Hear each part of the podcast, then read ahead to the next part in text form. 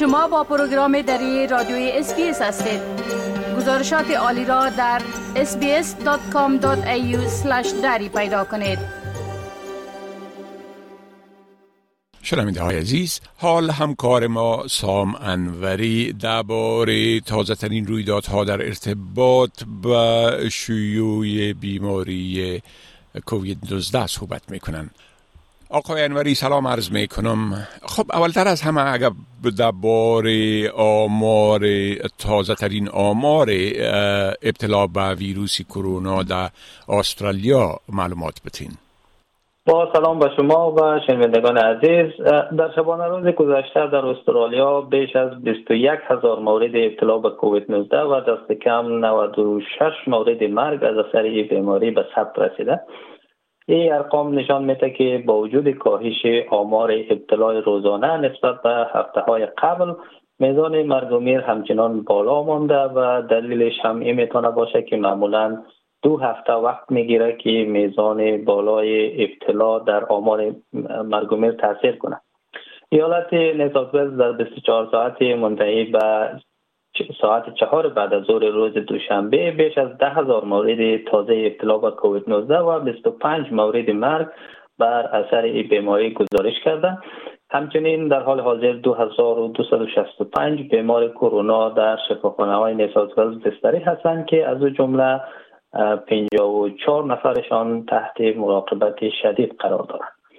در ویکتوریا در شبانه روز گذشته 6380 مورد تازه ابتلا ثبت شده و در عین زمان 44 نفر بر اثر این بیماری جان داده.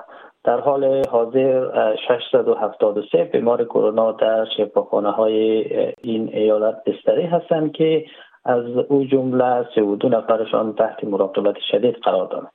در کوینزلند هم در شبانه روز گذشته 4000 141 مورد تازه ابتلا به کووید 19 ثبت شده و در عین حال 24 نفر بر اثر بیماری جان دادند در حال حاضر 710 بیمار کرونا در شفاخانه های کوینزلند بستری هستند که از او جمله 24 نفرشان تحت مراقبت شدید قرار دارند.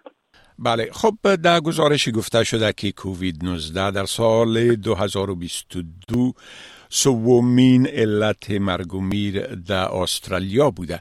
اگر لطفا در ای باره یک مقدار توضیحات بتین بله همانطوری که شما اشاره کردین یک گزارش تحلیلی تازه نشان میده که کووید 19 تا اکنون در سال 2022 سومین بزرگترین علت مرگ میر در استرالیا بوده است.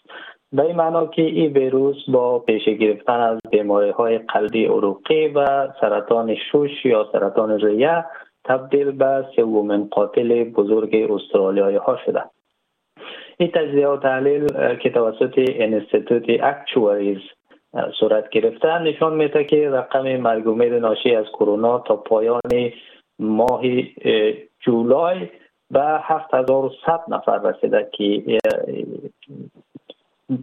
به این ترتیب کووید 19 را تبدیل به سومین علت بزرگی مرگومیر در سال 2022 می‌کنه انتظار میره که فقط بیماری های اسکیمیک قلب و زوال عقل عامل بزرگتری نسبت به کووید 19 باشند که هر کدام به ترتیب حدود ده هزار باعث حدود ده هزار در استرالیا میشن.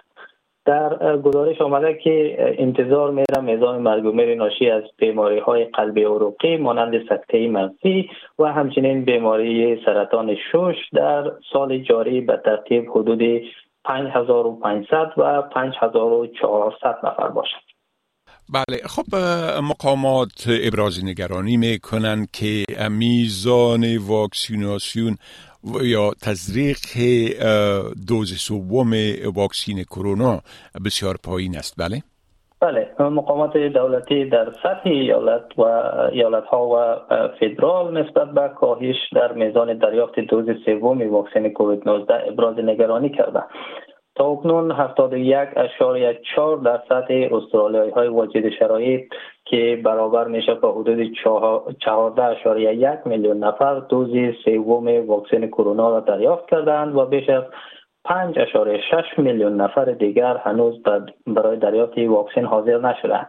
در میان ایالت ها و قلمروها کوینزلند با پوشش تنها 64.5 درصد کمترین میزان تطبیق دوز سوم و قلمرو پایتخت یا کانبرا با پوشش 79.9 درصدی بلندترین میزان تطبیق دوز سوم را داشته در حال حاضر روزانه تعداد بسیار ناچیزی برای دریافت دوز سوم واکسن به مراکز واکسیناسیون مراجعه می کنند مارک بطلر وزیر صحت فدرال گفته که میزان دریافت دوز تقویتی سیر افقی یا یک نواخت به خود گرفته و این چیزی است که او را بسیار نگران می‌کنه به این خاطر قرار است کارزارهای آگاهی دهی تازه در سرتاسر کشور راه اندازی شود تا به خصوص افراد زیر 65 سال را تشویق به دریافت دوز سوم واکسن کرونا بکنند.